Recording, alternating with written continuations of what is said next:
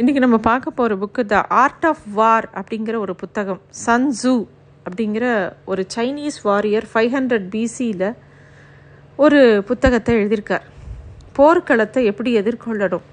ஒரு போர் வியூகம் எப்படி அமைக்கணும்? அப்படிங்கிறத பற்றி தான் இந்த புத்தகத்தை முழுக்க நம்ம படித்தா தெரியும். ஆனால் அதை எதுக்கு நம்ம இப்போ படிக்கணும்? அப்படிங்கிற ஒரு கேள்வி நம்ம எல்லாருக்குள்ளேயும் இருக்கும். இல்லையா? இப்போ யார் போர் போய் நம்மலாம் போய் என்ன போர் புரிய போகிறோமா அப்படிலாம் இல்லை.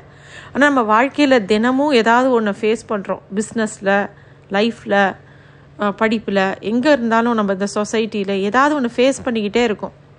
அப்போது அதுக்குமே இதெல்லாம் இதில் அவர் சொல்லக்கூடிய விஷயங்கள்லாம் அதுக்கும் உதவி பண்ணும் அப்படிங்கிறதுனால தான் இந்த புத்தகத்தை நம்ம படிக்கணும்.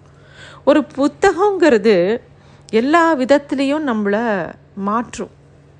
இந்த புத்தகம் வந்து நம்ம போரை பற்றி தெரிஞ்சுக்கணுன்னா தான் இதை படிக்கணுங்கிறது அவசியம் கிடையாது. இதில் இருக்கக்கூடிய விஷயத்த நம்ம படிப்பில் கூட அப்ளை பண்ணலாம்.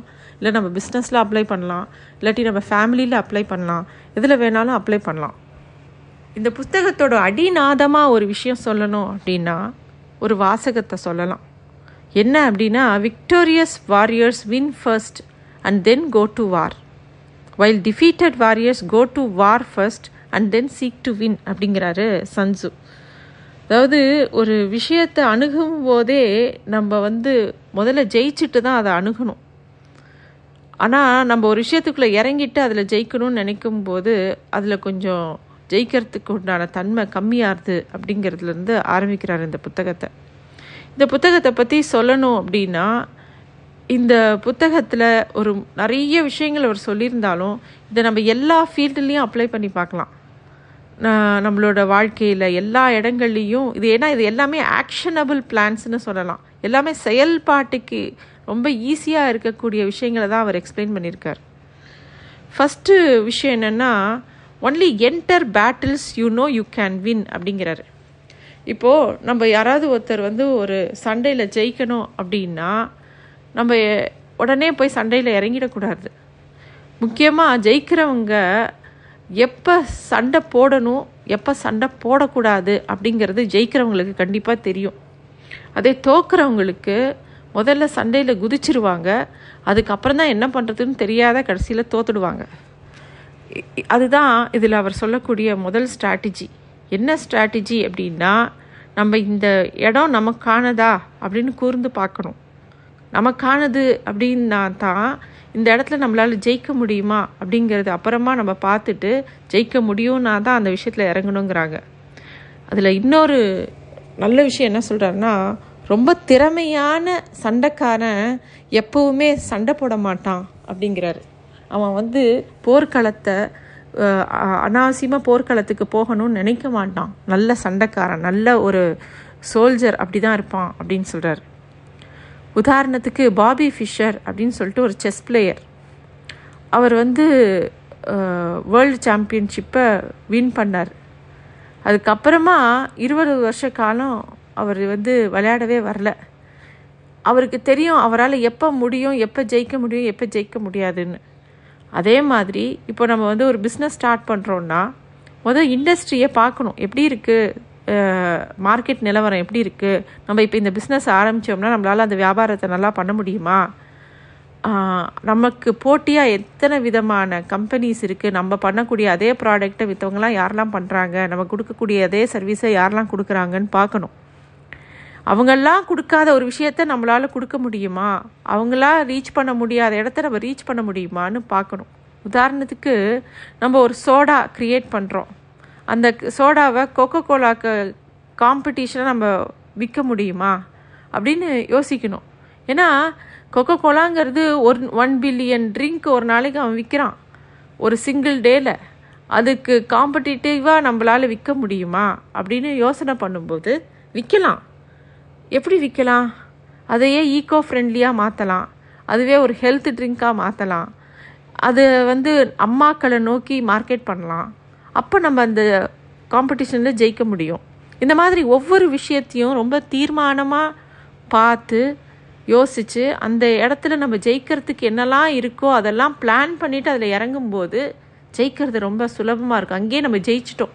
எப்போ நம்ம யோசிக்க ஆரம்பித்து இந்த விஷயத்த எல்லாத்தையும் பிளான் பண்ணுறோமோ அந்த இடத்துல ஜெயிக்க ஆரம்பிச்சிடுவோம் அப்படின்னு சொல்கிறாரு சன்சு ரெண்டாவது என்ன சொல்கிறாருன்னா எப்பயுமே உன்னோட என்ன உண்மையான ஸ்ட்ரென்த்துங்கிறத வெளியில் காட்டாத.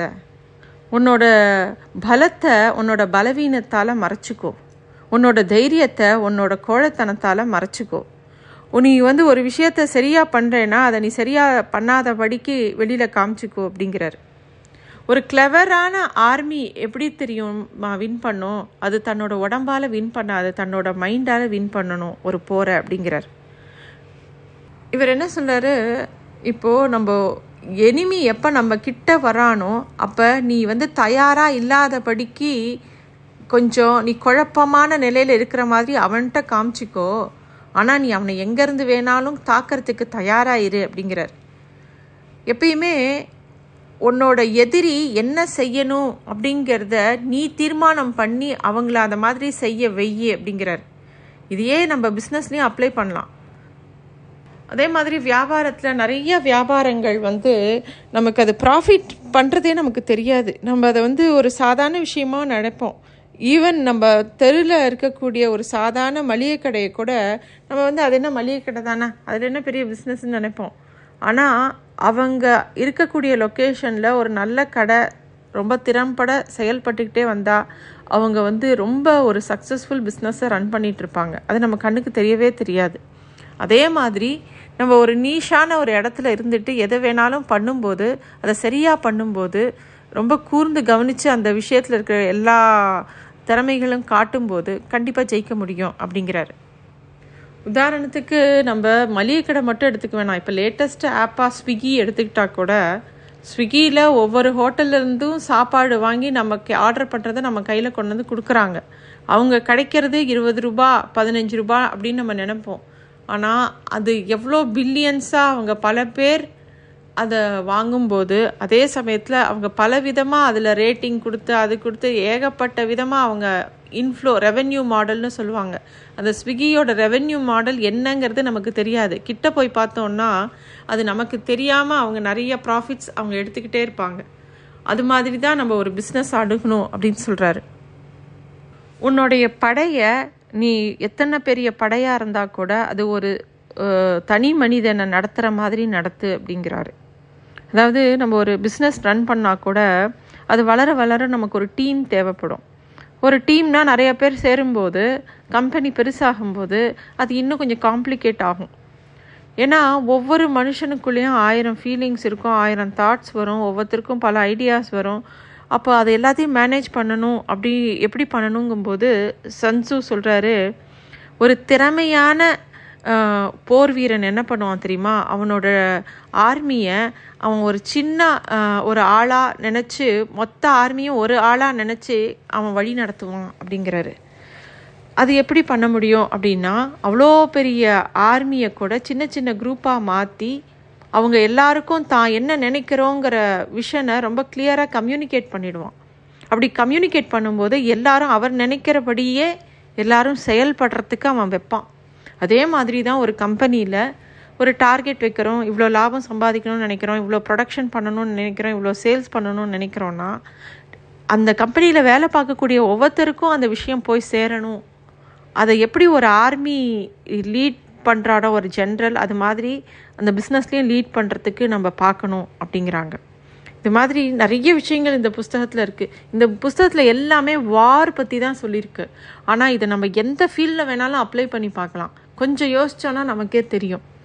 இந்த மாதிரி புக்ஸு வந்து இதெல்லாம் வந்து கிளாசிக் மாதிரி இந்த புக்கெல்லாம் வந்து எப்படி இருந்தாலும் ஒரு தடவை நம்ம படித்தோன்னா சில பாயிண்ட்ஸ் நமக்கு எங்கேயாவது ஒரு இடத்துல ஸ்ட்ரைக் ஆகும். அந்த மாதிரி ஒரு புத்தகம் அவசியம் ப வாங்கி படிக்க வேண்டிய ஒரு புத்தகம். நன்றி.